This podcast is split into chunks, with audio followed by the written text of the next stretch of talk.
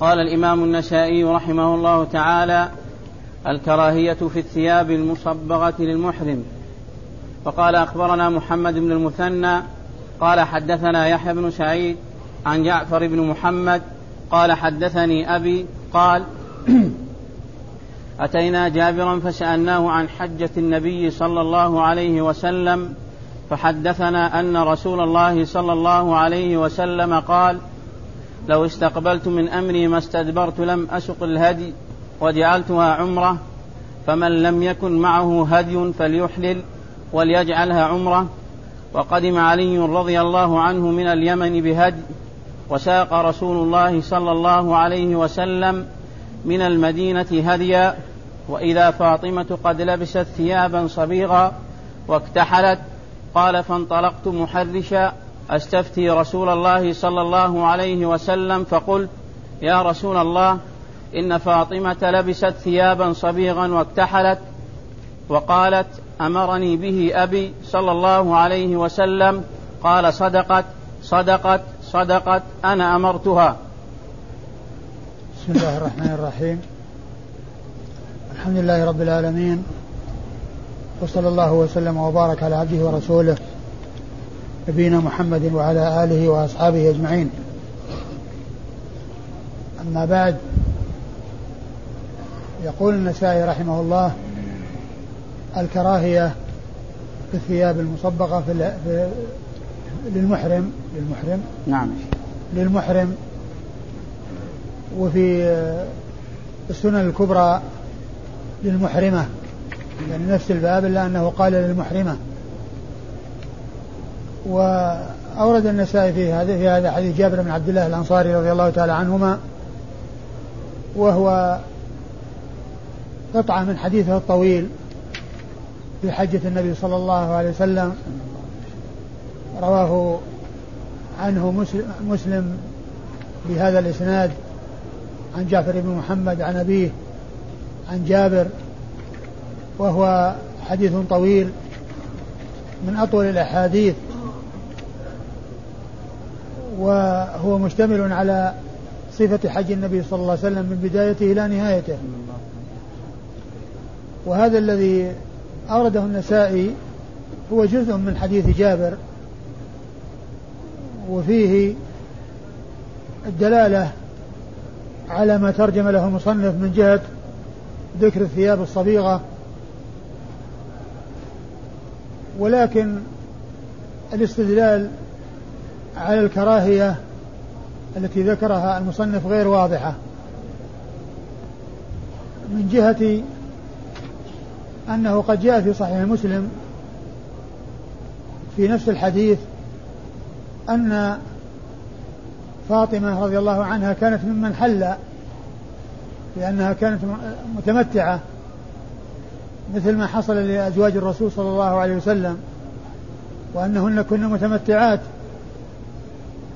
ولما طفنا وسعينا قصرنا وأحللنا ففاطمة ممن حل. وعلى هذا فلبسها هذه الثياب الصبيغة والاتحال إنما كان في الإحلال وليس في حال الإحرام. وليس في حال الإحرام. وهذا صحيح واضح في من صحيح مسلم حيث قال إنها ممن حل. و ويمكن أن يقال أن الوجه يعني في ذلك وقد أمرها رسول الله عليه الصلاة والسلام بأن تفعل هذا الفعل من جهة أن علي رضي الله عنه وأرضاه أنكر هذا. لكن كونه في الإحرام هو ليس في الإحرام. لما لما عرفنا من أن فاطمة قد حلت من إحرامها لأنها كانت متمتعة والمتمتع إذا حل من إحرامه يبقى حلالا إلى أن يحرم بالحج في اليوم الثامن. وعلى هذا في الاستدلال بالحديث على كراهية الثياب المصبغة في حق المحرم ليس بواضح. من جهة أن الحديث إنما يتعلق بفاطمة وفاطمة لبست تلك الثياب متجملة لعلي رضي الله عنه وقد جاء من اليمن وهي جاءت من المدينة و وقد حلت من إحرامها فظنت أن عليا يمكن أن يكون مثلها ولكنه ساق الهدي وأحرم بإحرام الرسول صلى الله عليه وسلم فأمره النبي عليه الصلاة والسلام أن يبقى على إحرامه إلى يوم النحر لأنه حج قارنا محرما بإحرام الرسول عليه الصلاة والسلام وقد ساق الهدي. والذي يسوق الهدي يتعين عليه أن يبقى على إحرامه حتى يبلغ الهدي محله ولا يفسخ الإحرام. أي الإفراد والتمتع والقران لا يفسخه إلى عمرة. وإنما الذي يفسخه إلى عمرة هو الذي لم يسق الهدي من القارنين والمفردين. وجاء في أول الحديث أن النبي عليه الصلاة والسلام قال لو استقبلت من أمري ما استدبرت لم أسق الهدي ولا أحللت معكم. وهذا فيه بيان أنه عليه الصلاة والسلام كان سائقا الهدي وأنه لا يمكن أن يحل لسوقه الهدي. ولكنه قال لو استقبلت من أمري ما استدبرت لما سقت الهدي. وهذا يدلنا على تفضيل التمتع على القرآن والإفراد. لأن النبي عليه الصلاة والسلام أخبر بأنه لو استقبل من أمره ما استدبر ما سقى الهدي ولا جعلها عمرة. ومعنى قوله لو استقبلت من أمري ما استدبرت أي لو أن أعمال الأعمال أمامي ولم يمضي منها شيء وأنا الآن مقبل على الإحرام ولو كنت في آه، عند الإحرام ومستقبلا لأعمالي كلها فيما يتعلق بالحج لم أسق الهدي ولا صرت متمتعا. وهذا يدل على تفضيل التمتع وأنه الأولى من غيره. لأن النبي عليه الصلاة والسلام تمناه.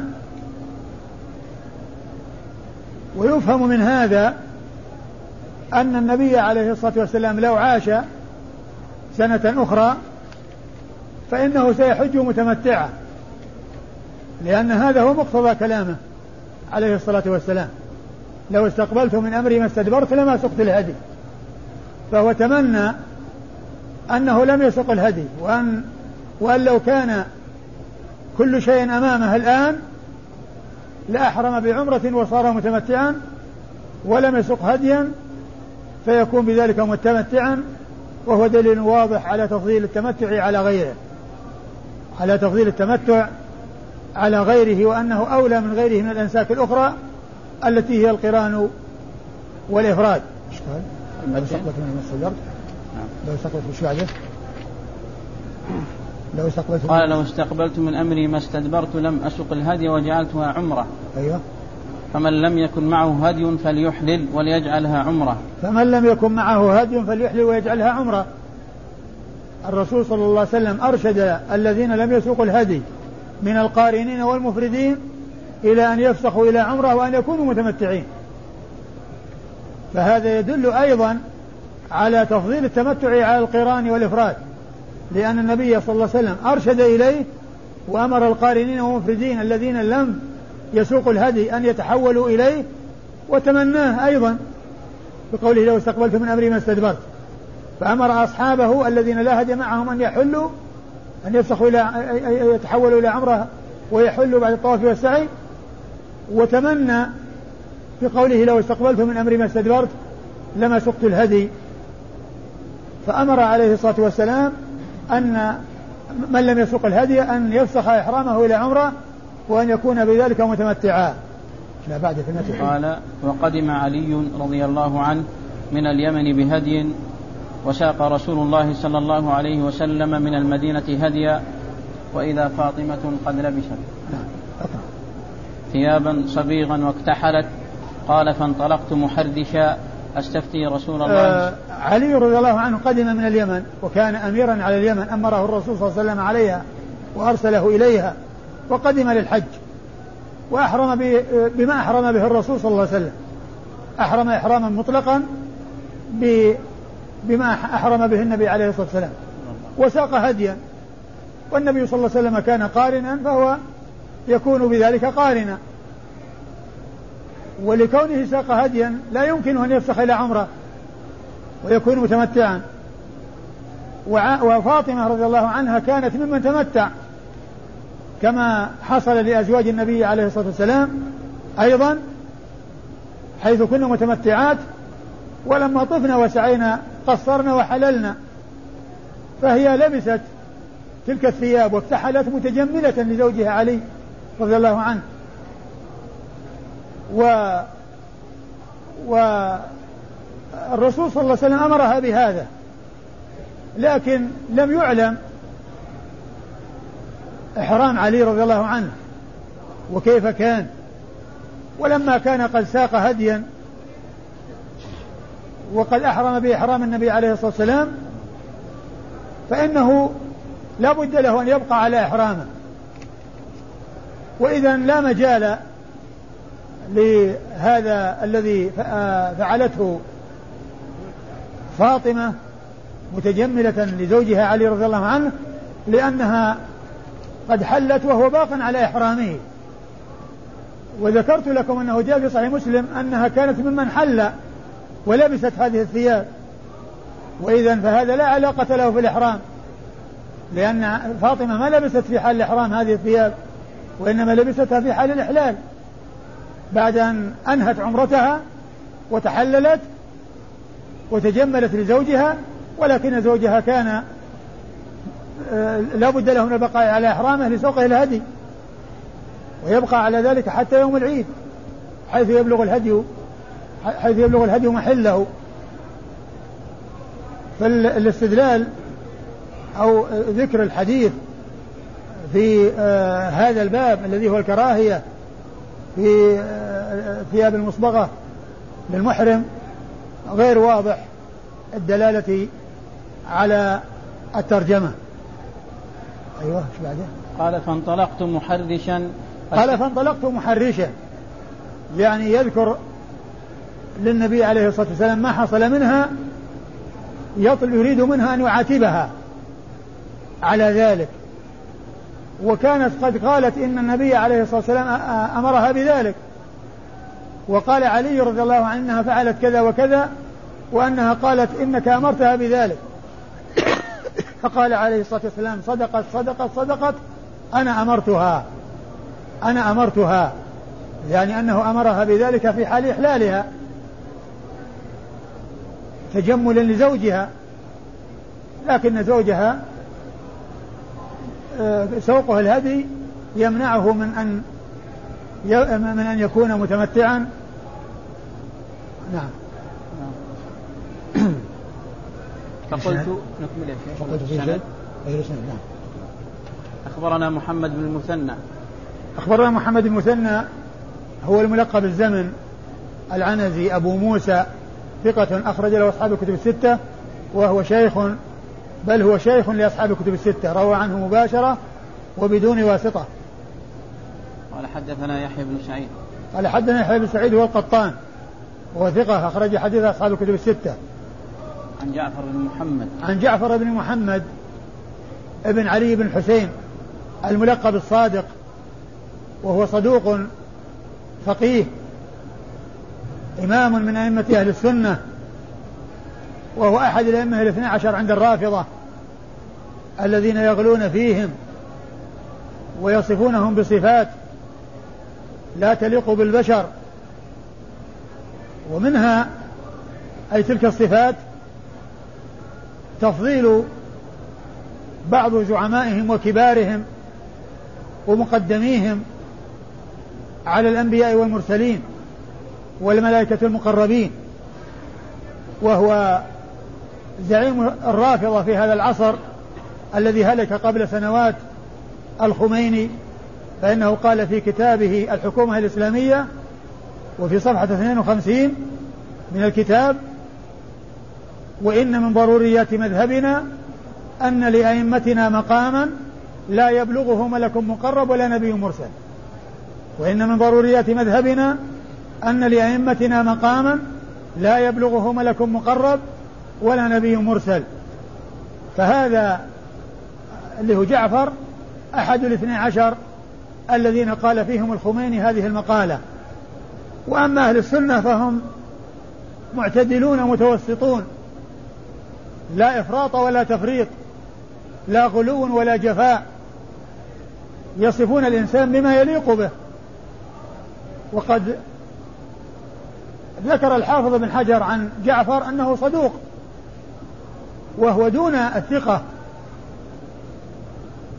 أي حديثه يكون حسنا إذا إذا إذا انفرد وقد خرج حديثه البخاري في الأدب المفرد ومسلم وأصحاب السنة الأربعة البخاري في الأدب المفرد ومسلم وأصحاب السنة الأربعة وجعفر يروي عن أبيه محمد بن علي الملقب الباقر وهو إمام من أئمة السنة وثقة أخرج حديث أصحاب الكتب الستة وهو أحد الأئمة الاثنى عشر عند الرافضة. الذين قالوا الذين قالوا فيهم ما قالوا من الغلو وتجاوز الحد في الوصف والثناء. وهم براء بلا شك من الرافضة ومن عقيدتهم لأنهم لا يرضون مثل هذا الكلام أن يقال فيهم. لا يرضون مثل هذا الكلام أن يقال فيهم. لا جعفر ولا محمد ولا علي بن الحسين ولا غيرهم ممن قبلهم وبعدهم. نعم. قال تخمير المحرم عن جابر عن جابر بن عبد الله الأنصاري صحابي ابن صحابي. أحد السبعة المعروفين بكثرة الحديث عن النبي عليه الصلاة والسلام. قال تخمير المحرم وجهه ورأسه. وقال أخبرنا محمد بن بشار قال حدثنا محمد قال حدثنا شعبة قال سمعت أبا بشر يحدث عن سعيد بن جبير عن ابن عباس رضي الله عنهما أن رجلا وقع عن راحلته فأقعصته فقال رسول الله صلى الله عليه وسلم اغسلوه بماء, بماء وسدر ويكفن في ثوبين خارجا رأسه ووجهه فإنه يبعث يوم القيامة ملبيا. ثم ورد النسائي تخمير آه وجه المحرم تخمير المحرم وجهه ورأسه. آه، تخمير المحرم وجهه ورأسه. أي ما حكمه؟ أي ما حكم تخمير المحرم وجهه ورأسه؟ والمقصود بالتخمير التغطية. ومنه قيل للخمار الذي تضعه النساء على وجوهها وعلى رؤوسها يقال له خمار لأنه غطاء. وتخمير الإناء تغطية الإناء يعني وضع الغطاء عليه. فتخمير المحرم وجهه ورأسه أي تغطيته. ما حكمه؟ تغطية الرأس لا خلاف في منعها. وأما الوجه ففيه خلاف بين أهل العلم. منهم من قال إنه يغطي وجهه دون رأسه. طبعا الرأس لا يغطى والوجه يغطى. وقد جاء عن بعض أصحاب النبي صلى الله عليه وسلم أنهم قالوا بتغطيته. ومن العلماء من قال آه، عن بعض أصحاب أنه عن جماعة من أصحاب النبي صلى الله عليه وسلم أنه قالوا لا يغطى وأنه يمكن قالوا يغطى يعني قالوا بتغطيته. جماعة من أصحاب النبي عليه الصلاة والسلام قالوا بكشفه وعدم تغطيته. ومنهم من قال من العلماء إنه لا يغطى بل يكشف استنادا إلى ما جاء في هذا الحديث الذي أورده النسائي وهو حديث ابن عباس رضي الله عنهما في قصة الرجل الذي وقصته ناقته سقط عنها ومات في الحال فإن النبي عليه الصلاة والسلام أمر بأن يعامل معاملة الحي بأن يغسل وفي بعض الروايات لا يمس الطيب وأن يكفن في ثوبيه وأنه يبعث يوم القيامة ملبية يعني أنه باق على إحرامه وهو يعامل معاملة الحي والحي لا يغطي وجهه لا يغطي رأسه ولا وجهه على خلاف في الوجه والحديث فيه الدلالة على عدم تغطية الوجه والرأس وأنهما يكشفان وأنه يكون مكشوف الرأس والوجه. وهذا الحديث واضح الدلالة على الترجمة من حيث أن فيه التخمير أن فيه عدم التخمير للوجه والرأس للميت وذلك لأنه محرم ويعامل معاملة الحي فالحي لا يخمر رأسه ولا وجهه ومن العلماء من قال بأنه يخمر وجهه ولا يخمر رأسه. يغطي وجهه ولا يغطي رأسه. ومن العلماء من فرق بين الحي والميت فقال إن الميت يغطى رأس يغطى رأسه ووجهه والحي يغطي يغطى رأسه دون وجهه. والحديث الذي معنا فيه أنه يعامل معاملة الحي بحيث أنه لا يمس طيب وأنه يكفن وأنه يغسل ويكون بالماء والسدر كما يحصل لغير المحرم. لغير المحرم إذا مات فإنه يغسل بهذه الطريقة يعني بالماء والسدر. وقد أخبر عليه الصلاة والسلام بأنه يعامل هذه المعاملة ويبقى على هذه الهيئة التي يكون عليها المحرمون في حياتهم يكون عليها بعد وفاته لأنه يبعث يوم القيامة ملبيا وفي الحديث فوائد عديدة ذكر ابن القيم في كتابه زاد المعاد 12 فائدة مستنبطة من هذه القصة. منها وجوب تكفين الميت وجوب غسل الميت. لأن النبي عليه الصلاة والسلام أمرهم بغسله. وهو يغسل محرما وغير محرم. يغسل المحرم وغير المحرم وأنه يغسل بالماء والسدر. وأنه لا مانع من ذلك في حال الإحرام. كما أنه لا مانع منه في في غير حال الإحرام. وأن المؤمن لا ينجس بالموت. وأن المؤمن لا ينجس بالموت. وهو طاهر حيا وميتا. إلا إذا حصلت النجاسة أو أمر يقتضي ذلك فإنه تزال تلك الأمور طارئة وأما الجسد فإنه لا ينجس ولا يكون نجسا. ولا يكون مثل الحيوانات التي إذا ماتت تنجست وصارت نجسة فهو لا يكون نجسا.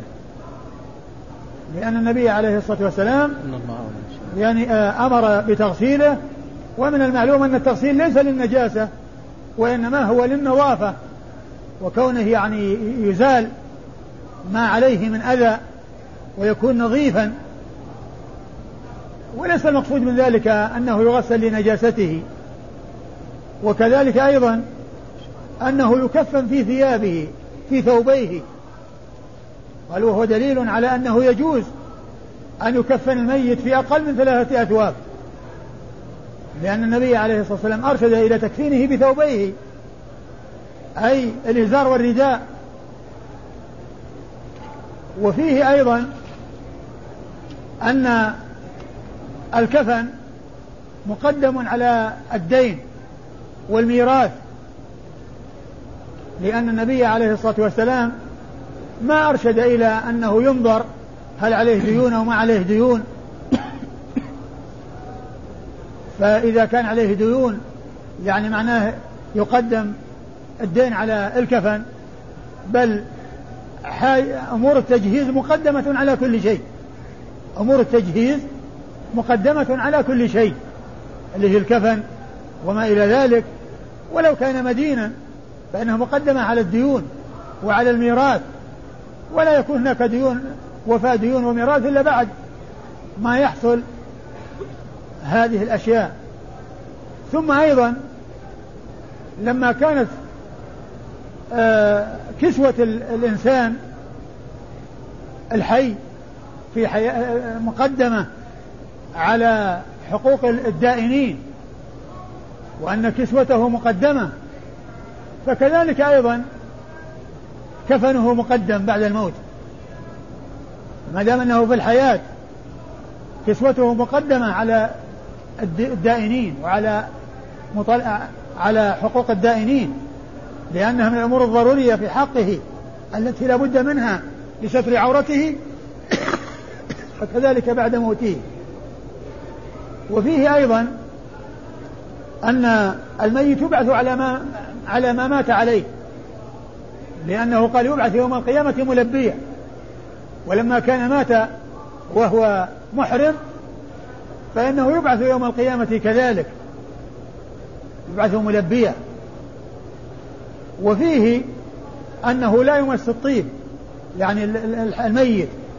عندما يعني آه، عندما يكفن لا يمس طيب كما جاء في بعض الروايات الصحيحة لأن المحرم لا يمس الطيب ولا يستعمل الطيب. وكذلك أيضا فيه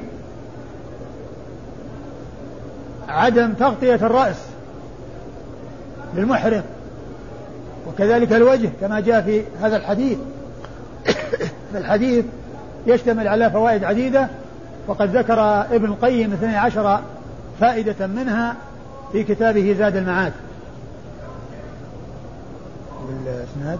قال أخبرنا محمد بن بشار. أخبرنا محمد بن بشار هو الملقب بن دار وهو ثقة أخرج حديث أصحاب الكتب الستة بل هو شيخ لأصحاب الكتب الستة. نعم. قال حدثنا محمد. أنا محمد وهو بن جعفر الملقب غندر البصري ثقة أخرج له أصحاب الكتب الستة. عن شعبة بن الحجاج الواسطي ثم البصري وهو ثقة. وصف بأنه أمير المؤمنين في الحديث وحديثه أخرجه أصحاب الكتب الستة. عن قال سمعت أبا بشر. قال سمعت أبا بشر وهو جعفر بن إياس المشهور بابن أبي وحشية وهو ثقة أخرج حديثه أصحاب الكتب الستة. سعيد بن جبير. عن سعيد بن جبير وهو ثقة أخرج حديثه أصحاب الكتب الستة.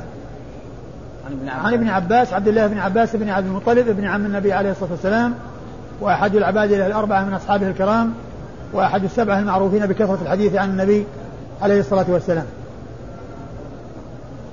قال حدثنا وقال أخبرنا عبدة بن عبد الله الصفار قال حدثنا أبو داود يعني الحفري عن سفيان عن عمرو بن دينار عن سعيد بن جبير عن ابن عباس رضي الله عنهما قال مات رجل فقال النبي صلى الله عليه وسلم اغسلوه بماء وسدر وكفنوه في ثيابه ولا تخمروا وجهه ورأسه فإنه يبعث يوم القيامة ملبيا. ثم ورد حديث ابن عباس من طريق أخرى وهو مثل ما تقدم. الإسناد قال أخبرنا عبدة بن عبد الله أخبرنا عبدة بن عبد الله الصفار. وهو ثقة أخرج حديثه البخاري وأصحاب السنة الأربعة. قال حدثنا أبو داود يعني الحفري حدثنا أبو داود يعني الحفري وهو آه عمر بن سعد الحفري وهي نسبة إلى محلة بالكوفة. يعني حفر نسبة إلى محلة بالكوفة يعني نسبة خاصة لأن الكوفة نسبة أعم والحفري نسبة أخص. وهو ثقة أخرج حديث أصحاب الكتب.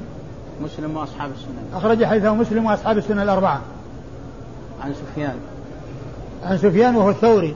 سفيان بن سعيد المسروق الثوري ثقة ثبت وصف بأنه أمير المؤمنين في الحديث وحديثه أخرجه أصحاب الكتب الستة. عن عمرو بن دينار. عن عمرو بن دينار المكي وهو ثقة أخرج حديث أصحاب الكتب الستة. عن سعيد بن جبير عن ابن عباس. عن سعيد بن جبير عن ابن عباس وقد مر ذكرهما. قال إفراد الحج. وقال أخبرنا عبيد الله بن سعيد وإسحاق بن منصور عن عبد الرحمن عن مالك عن عبد الرحمن بن القاسم عن أبيه عن عائشة رضي الله تعالى عنها أن رسول الله صلى الله عليه وسلم أفرد الحج. ثم أورد النسائي هذه الترجمة وهي الإفراد الذي هو أحد أحد الأنساك الثلاثة. والنسائي ذكر الأنساك الثلاثة فبدأ بالإفراد ثم القران ثم التمتع. والإفراد هو أن يحرم من الميقات بالحج. ليس معه عمرة. وإذا وصل إلى مكة طاف طواف القدوم وسعى بين الصفا والمروة وبقي على إحرام. حتى يذهب إلى عرفة ومزدلفة ويأتي إلى مزدلفة ثم يأتي إلى منى ويرمي الجمرة ويحلق ويتحلل التحلل الأول. ثم ينزل إلى مكة ويطوف طواف الإفاضة ولا يسعى بين الصفا والمروة إذا كان سعى مع القدوم. وإن كان ما سعى مع القدوم يسعى بعد الإفاضة.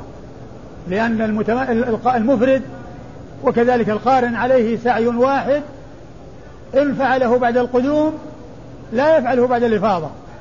وإن أخره عن طواف القدوم يفعله بعد الإفاضة. هذا هو الإفراد وليس عليه هدي المفرد. لا هدي عليه. وهو أحد الأنساك الثلاثة. والنبي صلى الله عليه وسلم لما جاء ذي الحليفة خير الناس بين أنساك ثلاثة الإفراد والقران والتمتع. وفيهم من أفرد وفيهم من قرن وفيهم من تمتع. وذهبوا مع النبي عليه الصلاة والسلام آخذين بهذه الأنساك فيهم المفرد وفيهم القارن وفيهم المتمتع. وهو عليه الصلاة والسلام حج قارنا وساق الهدي. حج قارنا وساق الهدي من المدينة صلوات الله وسلامه وبركاته عليه. أورد النسائي أحاديث في هذه الترجمة. أولها حديث من؟ الأول حديث عائشة. أولها حديث عائشة أن النبي صلى الله عليه وسلم أفرد الحج. أن النبي عليه الصلاة والسلام أفرد الحج. والذي ثبت بالأحاديث الكثيرة التي جاءت عن جماعة من الصحابة يزيدون عن عشرة أنه كان قارنا. فإذا ما معنى كونه أفرد الحج في هذا الحديث؟ هذا الحديث الصحيح. أنه أفرد الحج. والشيخ الألباني قال إنه شاذ. ولعله من جهة أنه مخالف لما جاء في من أن النبي صلى الله عليه وسلم كان قارنا. وهذا هو الثابت الذي لا إشكال فيه لكن من العلماء من قال إن أفرد الحج ليست شاذة بل هي صحيحة ولكنها تفسر بما يتفق مع الأحاديث الأخرى التي أنه كان قارنا هو قارن لكن ما معنى أفرد فمن. فابن القيم في زاد المعاد قال إنه أفرد أعمال الحج بحيث أنه طاف وسعى أنه طاف وسعى ولم يطف ويسعى للعمرة لأن العمرة داخلة مع الحج. فالعمل الواحد عمل مفرد الأعمال المفردة التي هي طواف واحد وسعي واحد.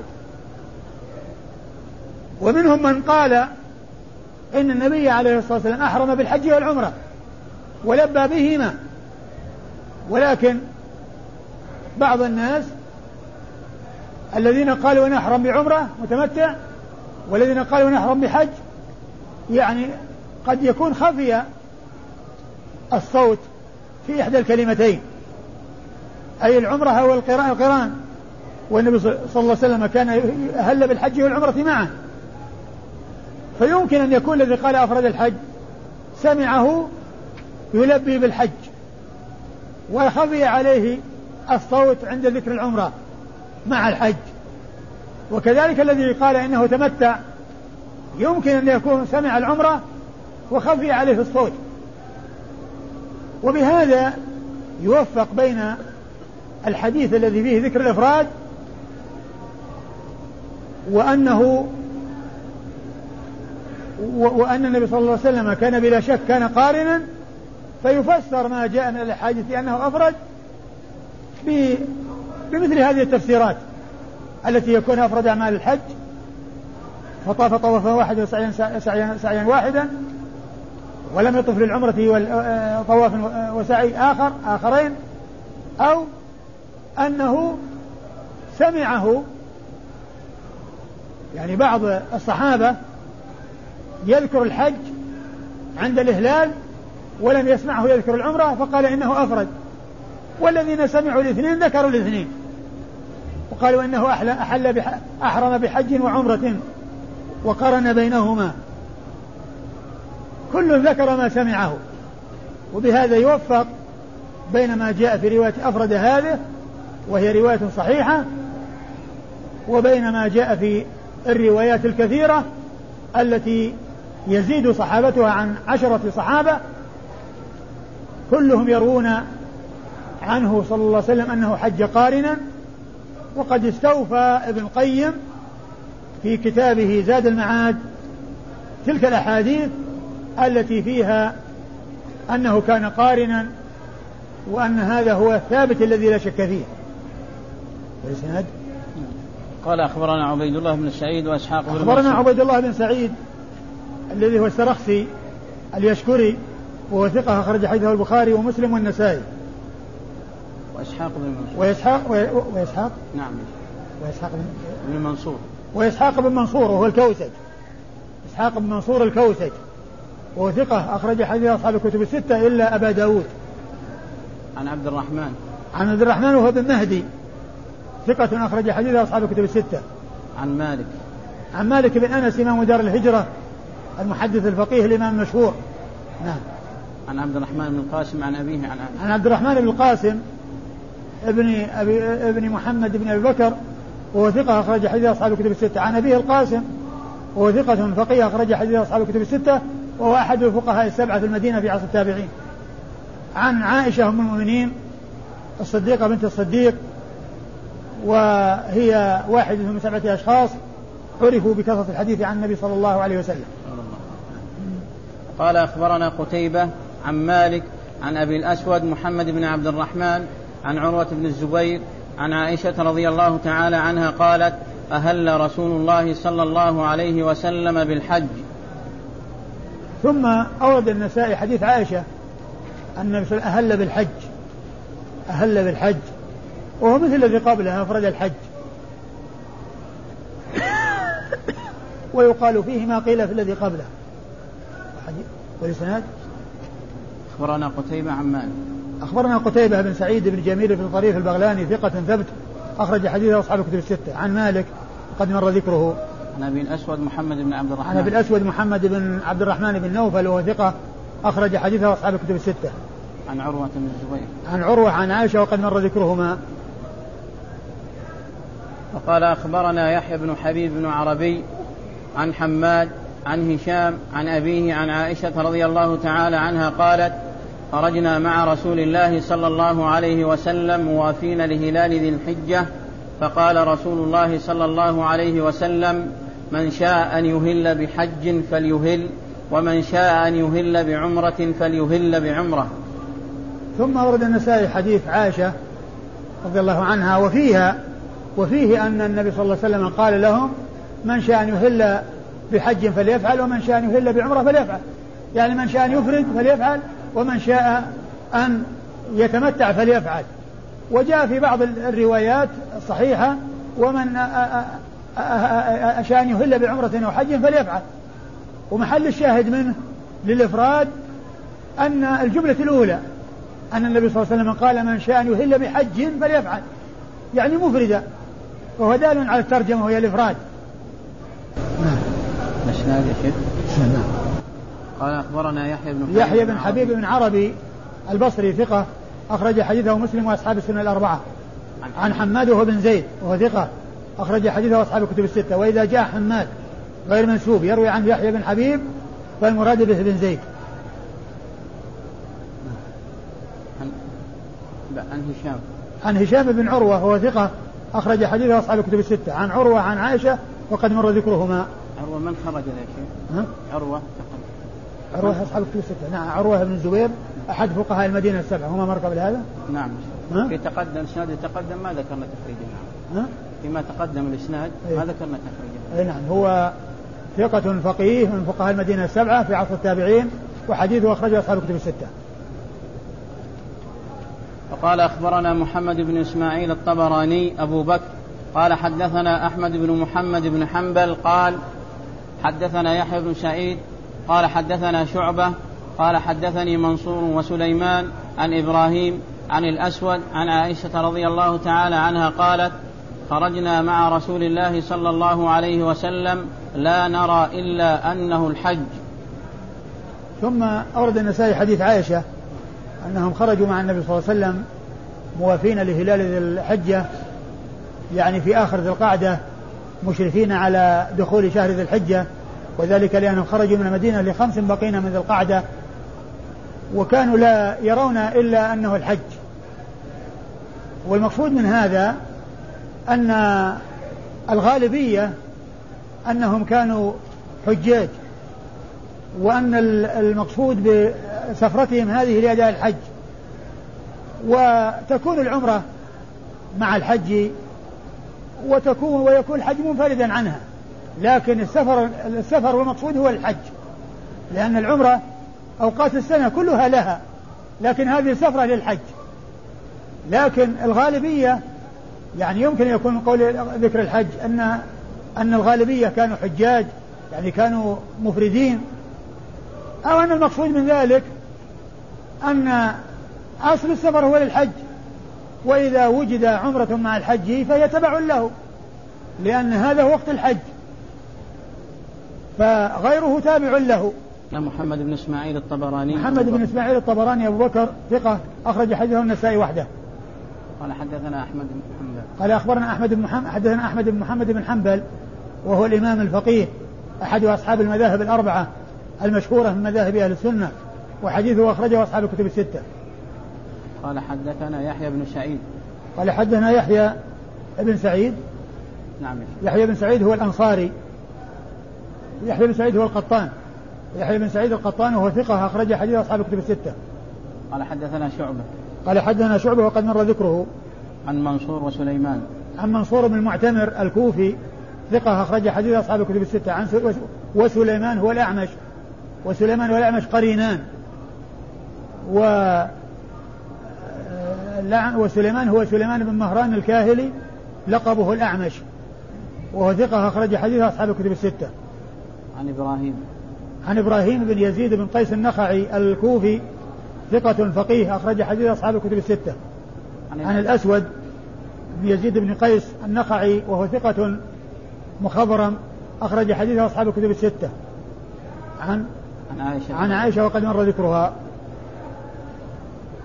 قال القرآن وقال أخبرنا إسحاق بن إبراهيم قال أخبرنا جرير عن منصور عن أبي وائل قال قال الصبي بن معبد كنت أعرابيا نصرانيا قال قال فأسلمت. قال إيش؟ عن أبي وائل قال قال الصبي. الصبي هكذا؟ نعم بالضم الصاد مشددة فتح الباء نعم. والباء مفتوحة. لا بس هو الباء. بالتقريب يعني كيف؟ شو بالتقريب؟ أو الصبي الصبي. الصبي. أيوة أو الصبي تخفيف ها؟ إيه ما ما في تش... عندنا مشدد إيش؟ إيه؟ بالتخفيف مشددة بالنسخة؟ الكتاب ها؟ الصاد مشددة إيه؟ الكتاب لكن إيش قال في التقريب؟ ها؟ الصبي نعم الصبي تخفيف أي نعم عن أبي وائل قال الصبي بن معبد كنت اعرابيا نصرانيا فأسلمت فكنت حريصا على الجهاد فوجدت الحج والعمرة مكتوبين علي فأتيت رجلا من عشيرتي يقال له هريم بن عبد الله فسألته فقال اجمعهما ثم اذبح ما تيسر من الهدي فأهللت بهما فلما أتيت العذيب لقيني سليمان بن ربيعة وزيد بن صوحان وأنا أهل بهما فقال أحدهما للآخر ما هذا بأفقه من بعيره؟ فأتيت عمر رضي الله تعالى عنه فقلت يا أمير المؤمنين إني أسلمت وأنا حريص على الجهاد وإني وجدت الحج والعمرة مكتوبين علي. فأتيت هريم بن عبد الله فقلت يا هناه إني وجدت الحج والعمرة مكتوبين علي.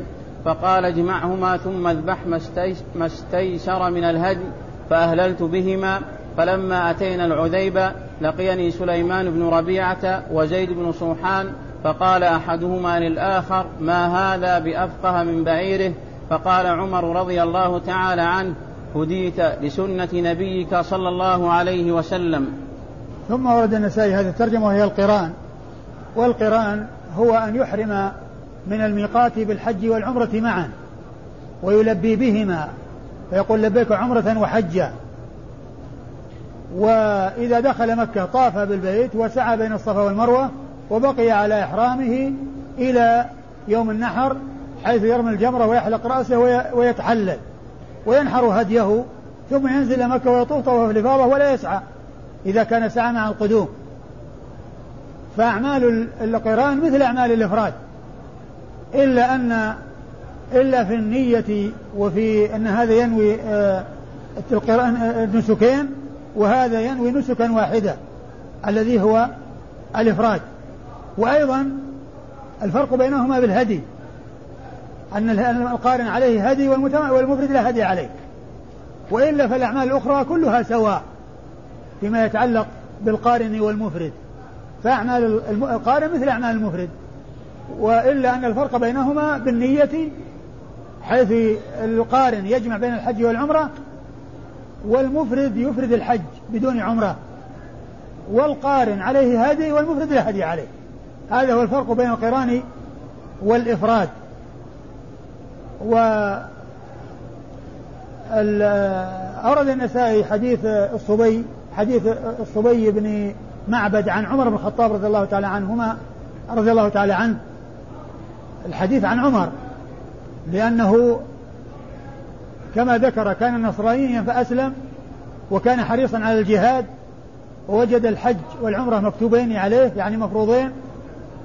ولعله فهم من قوله واتم الحج والعمرة لله.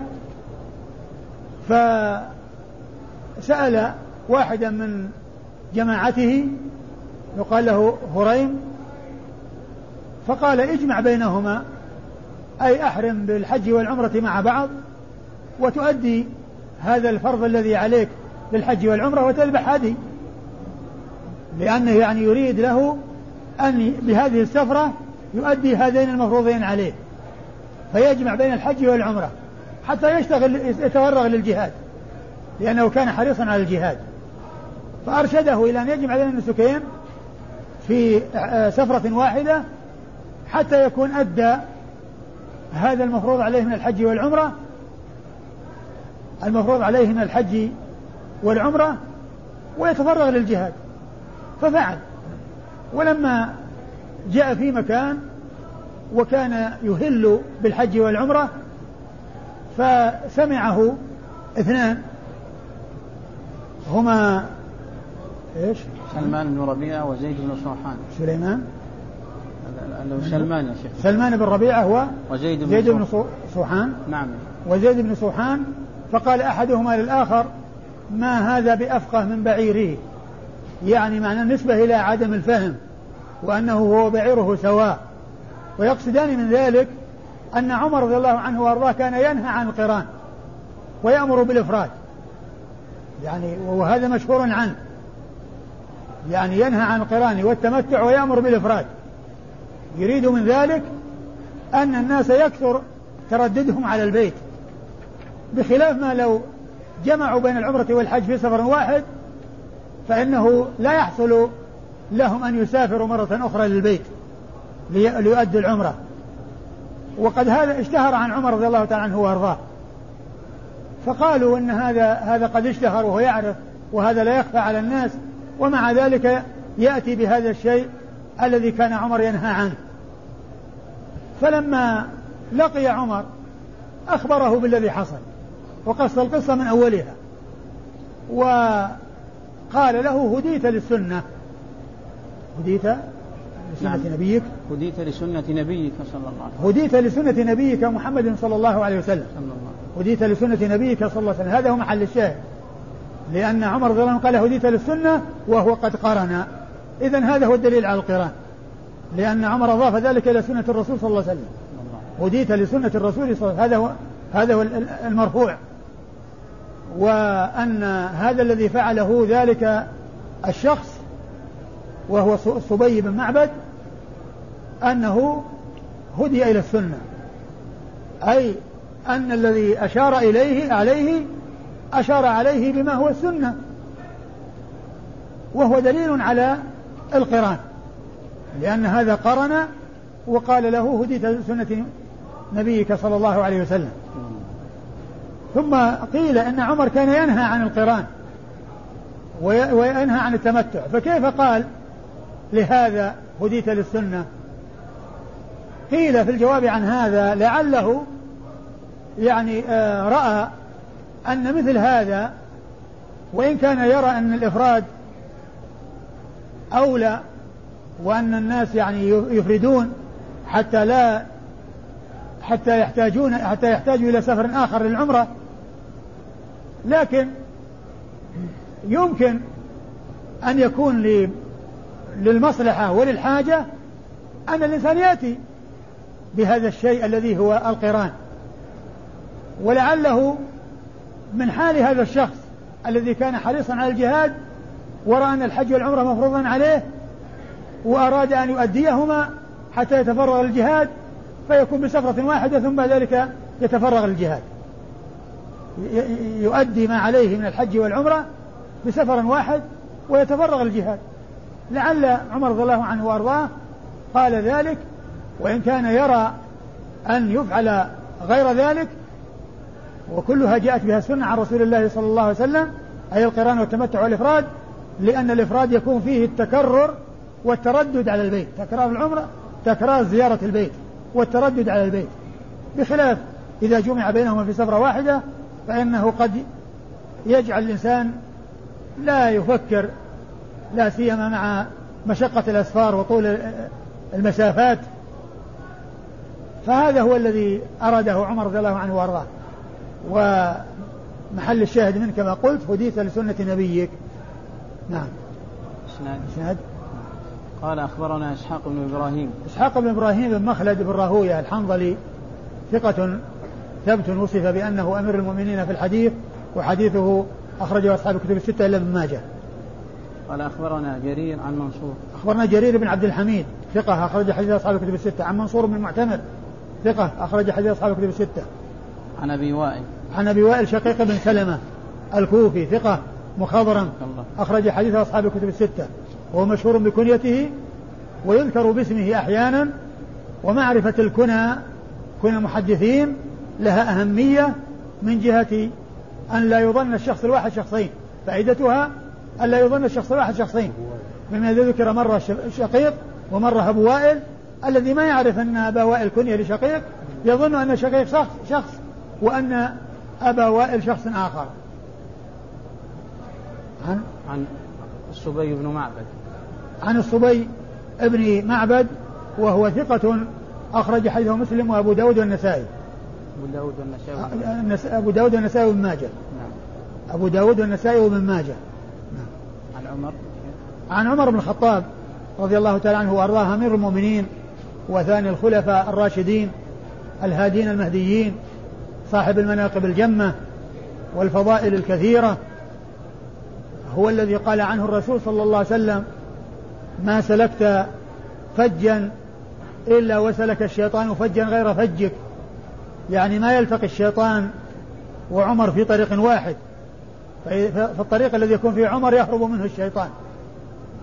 وهذا من مناقبه وفضائله. ومنها أنه آه، آه، كان أسلم يعني وقبله أربعين رجلا وكان شديدا على المسلمين قبل أن يسلم فصارت شدته على الكفار بعد أن هداه الله ودخل في الإسلام. ولازم النبي عليه الصلاة والسلام في مكة بعد إسلامه ولما هاجر هاجر معه ولازمه في المدينة ولما توفي رسول الله صلى الله عليه وسلم وبايع الناس وأبا بكر كان العضد الأيمن لأبي بكر ولما مات أبو بكر ولي الخلافة من بعده بعهد من أبي بكر وهذه من أعظم حسنات أبي بكر. كونه عهد لعمر بالخلافة ومكث في الخلافة عشر سنوات وأشهر حصل فيها الخير الكثير واتسعت رقعة البلاد الإسلامية وفتحت الفتوحات وقضي على الدولتين العظميين في ذلك الزمان دولة فارس والروم وأنفقت كنوز كسرى وقيصر في سبيل الله كما أخبر بذلك رسول الله عليه الصلاة والسلام. كل ذلك تحقق على على يديه. ثم استشهد وهو يصلي بالناس الصبح. طعنه رجل مجوسي في بطنه وخرجت أمعاؤه وبقي أياما ثم توفي على إثر ذلك ونال الشهادة. وقد وصفه النبي صلى الله عليه وسلم بأنه شهيد حيث جاء في الحديث أنه كان على أحد ومعه أبو بكر وعمر و يعني آه، صحابي آخر فقال اثبت فإنما عليك نبي وصديق وشهيدان وأحد الشهيدين عمر وكان رضي الله عنه كما في صحيح البخاري سأل الله أن يرزقه شهادة في سبيله وأن يجعل وفاته في بلد رسوله عليه الصلاة والسلام فتحقق ذلك له ودفن بجوار رسول الله صلى الله عليه وسلم وجوار أبي بكر رضي الله تعالى عنه رضي الله تعالى عنهما عن أبي عن عمر عن أبي بكر وعمر وعن الصحابة أجمعين. و آه، وإذا بعث يكون معه في الجنة وهو من العشرة المبشرين بالجنة وقد رأى النبي صلى الله عليه وسلم قصرا في الجنة. قال لمن هذا؟ قالوا لعمر بن الخطاب. فهذه حال عمر وهذا تاريخ عمر ملازمة للنبي صلى الله عليه وسلم في مكة وملازمة في المدينة ومساندة ومؤازرة للخليفة من بعد رسول الله ثم ولاية عشر سنوات وزيادة حصل فيها النفع. وقد أخبر النبي صلى الله عليه وسلم عن, ولايته بالرؤيا التي رآها. حيث قال إنه كان على بئر فنزح منها ما شاء الله أن ينزح من الماء ثم أخذها أبو بكر فنزح ذنوبا أو ذنوبين ذنوبا أو ذنوبين وفي نزعه ضعف والله يغفر له ثم أخذها ابن الخطاب فاستحالت غربا فجعل يفري يعني يخرج ينزح من الماء فلم أرى عبقريا يفري فرية حتى ضرب الناس بعطن. يعني حتى روي الناس وهذا فيه إشارة إلى خلافته وطولها وما حصل فيها من الفتوحات والخير الكثير للمسلمين رضي الله تعالى عن عمر وعن الصحابة أجمعين. وقال أخبرنا إسحاق بن إبراهيم قال أخبرنا مصعب بن المقدام عن زائدة عن منصور عن شقيق. قال أخبرنا الصبي فذكر مثله قال فأتيت عمر رضي الله عنه فقصصت عليه القصة إلا قوله يا هناه هناه ولا هناه؟ هناه بالتشديد. تشديد؟ نعم. لا كنت بالضبط تحت ولا شيء لا لا في تشديد النون يا شيخ فتح الهاء. ها؟ يا هناه تشديد النون؟ نعم يا شيخ. طيب. ها؟ لا بس بتشديد النون؟ أي نعم هنا لا إلا بالحاشية. ما أدري يا شيخ. قال بتشديد النون؟ هذا لا لا الا في الشرح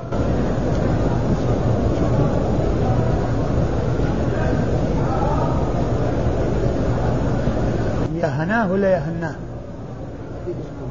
هي خاصة بالنداء. في التعليق موجودة أيوه يا هنا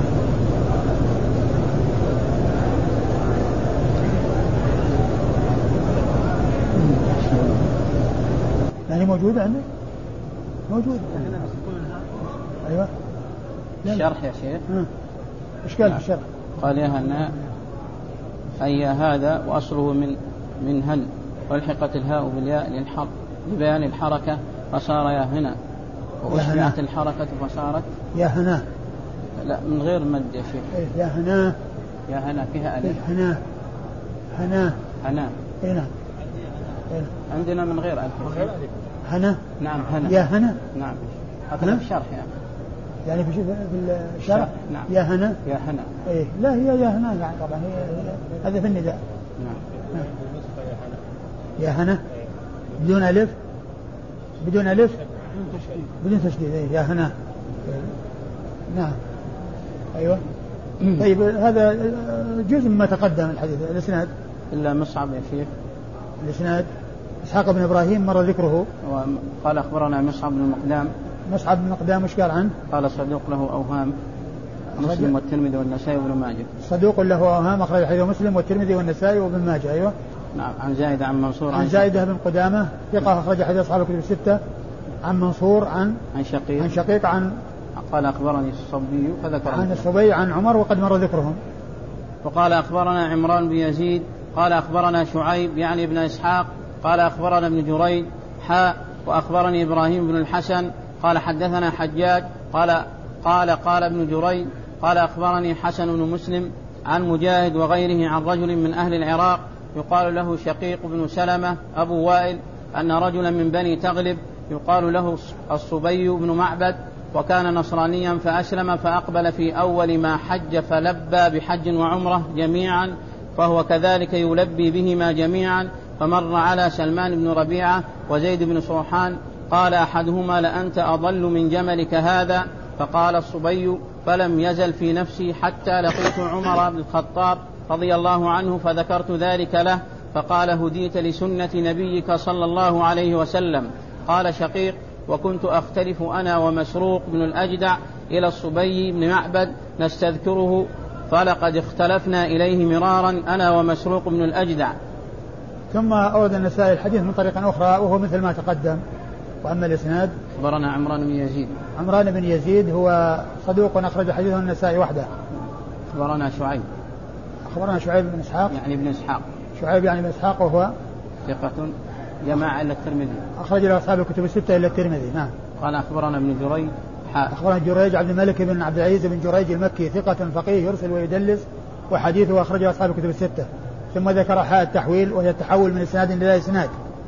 قال وأخبرني إبراهيم بن الحسن. إبراهيم بن الحسن آه النصيصي وهو ثقة أبو داود والنسائي. ثقة أخرج حديثه أبو داود والنسائي. قال حدثنا حجاج. قال قال حدثنا حجاج بن محمد النصيصي وثقة أخرج حديث أصحاب الكتب الستة. عن؟ قال أخبرني حسن بن مسلم عن مجاهد الحسن بن مسلم بن يناق وهو ثقة أخرج حديثه أصحاب الكتب الستة إلا إلا أبا داود. ما أدري أشوف أشوفه ما ما خرج لا هو مثل ذاك اللي راح اللي هو ذاك إلا الترمذي. أي إلا الترمذي نعم. أقول هو أخرج حديث أصحاب الكتب الستة إلا الترمذي. نعم. عن مجاهد. عن مجاهد بن عن مجاهد بن جبر المكي وثقة حديثه أخرج أصحاب الكتب الستة. عن رجل من أهل العراق. عن شقيق بن سلمة نعم. عن الصبي عن عمر وقد مر ذكرهم في الدرس الماضي. مر ذكر آه، علي بن حجر يعني في إسناد يروي عنه عمران بن يزيد وهو يروي عن سفيان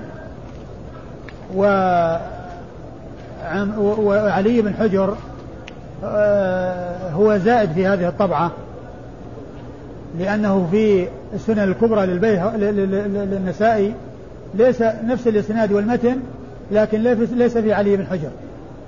ليس في علي بن حجر وكذلك هو في تحفة الأشراف ليس في علي بن حجر. فإذا وجوده هنا زائد يعني آه، في غير محله. ويكون عمران بن يزيد يروي عن سفيان بن عيينة وعلي بن حجر زائد. ولعل فيه انتقال من آه، يعني من الإسناد الذي قبله الذي بعده يعني كونه جاء وأقحم بسبب الإسناد الذي وراءه لأن الذي وراءه أخبرنا علي بن حجر.